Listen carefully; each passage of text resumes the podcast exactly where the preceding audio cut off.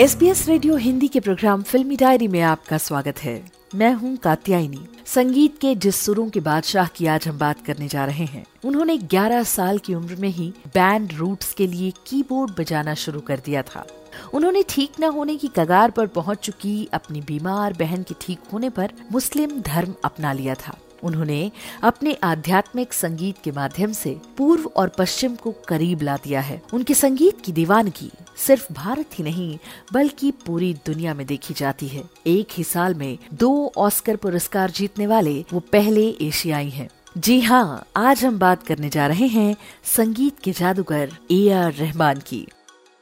ए R Rahman का जन्म 6 जनवरी 1966 को तमिलनाडु की राजधानी चेन्नई में हुआ था। उनका पूरा नाम अल्लाह रखा रहमान है। हालाँकि उनका असली नाम दिलीप कुमार था, जो कि उन्हें पसंद नहीं था। रहमान जब 9 साल के थे, तभी उनके पिता का निधन हो गया था। उस समय स्कूल में पढ़ रहे रहमान को परिवार की मदद करने के लिए काम करना पड़ा, जिसकी वजह से वो एग्ज़ाम में भी फेल होने लगे। पंद्रह वर्ष की उम्र में रहमान को कम उपस्थिति के कारण स्कूल छोड़ना पड़ा था। अपने हुनर को उन्होंने अपना हथियार बनाया। ए आर रहमान ने अपने संगीत की शिक्षा का प्रशिक्षण मास्टर धनराज से लेना शुरू किया और 11 साल की उम्र में ही वे अपने पिता के करीबी दोस्त एम के अर्जुन के साथ मलयालम ऑर्केस्ट्रा बजाया करते थे। बाद में उन्होंने कुछ दूसरे संगीतकारों के साथ काम करना शुरू किया और इसके बाद उन्होंने जाकिर हुसैन कुन्ना कुदी वैद्यनाथन और एल शंकर के साथ विश्व स्तर पर अपनी कला का प्रदर्शन भी किया। उनके हुनर को देखते हुए उन्हें ट्रिनिटी कॉलेज लंदन के संगीत विभाग से शिष्य वृत्ति भी मिलती थी।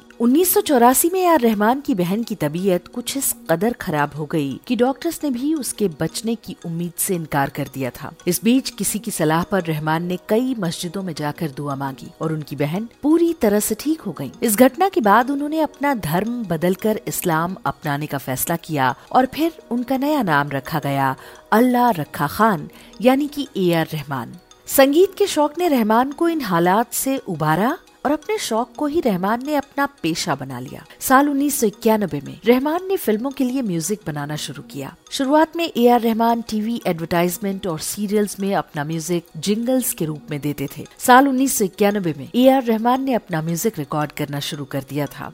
फिल्मकार मणि रत्नम ने अपनी फ़िल्म रोजा में उन्हें संगीत देने का मौका दिया। उन्होंने तमिल फ़िल्म रोजा के साथ अपना फिल्मी करियर शुरू किया। ए आर रहमान को इसी फ़िल्म की वजह से रजत कमल पुरस्कार से सम्मानित किया गया। ये पहली दक्षिण भारतीय फ़िल्म है, जिसके गाने हिंदी में डब हुए और सुपरहिट हुए। फ़िल्म के गाने दिल है छोटा सा, छोटी सी आशा के मूल गीत चिन्ह चिन्ह आसई के लिए गीतकार वैरामुथु को सर्वश्रेष्ठ गीतकार का राष्ट्रीय फ़िल्म पुरस्कार मिला और ए आर रहमान को सर्वश्रेष्ठ संगीतकार का फ़िल्म फेयर पुरस्कार मिला। और इसके बाद ए आर रहमान ने पहली बार हिंदी फ़िल्म रंगीला में काम किया और अपना संगीत दिया। ए आर रहमान ने उन्नीस सौ पंचानबे में सायरा बानू से शादी की और इस जोड़े ने तीन बच्चों को जन्म दिया। बेटी खतीजा रहमान, रहीमा रहमान और बेटा ए आर अमीन। 1999 में रहमान ने माइकल जैक्सन के साथ जर्मनी में प्रदर्शन किया। 2000 में उन्होंने फ़िल्म स्वदेश और रंग दे बसंती जैसे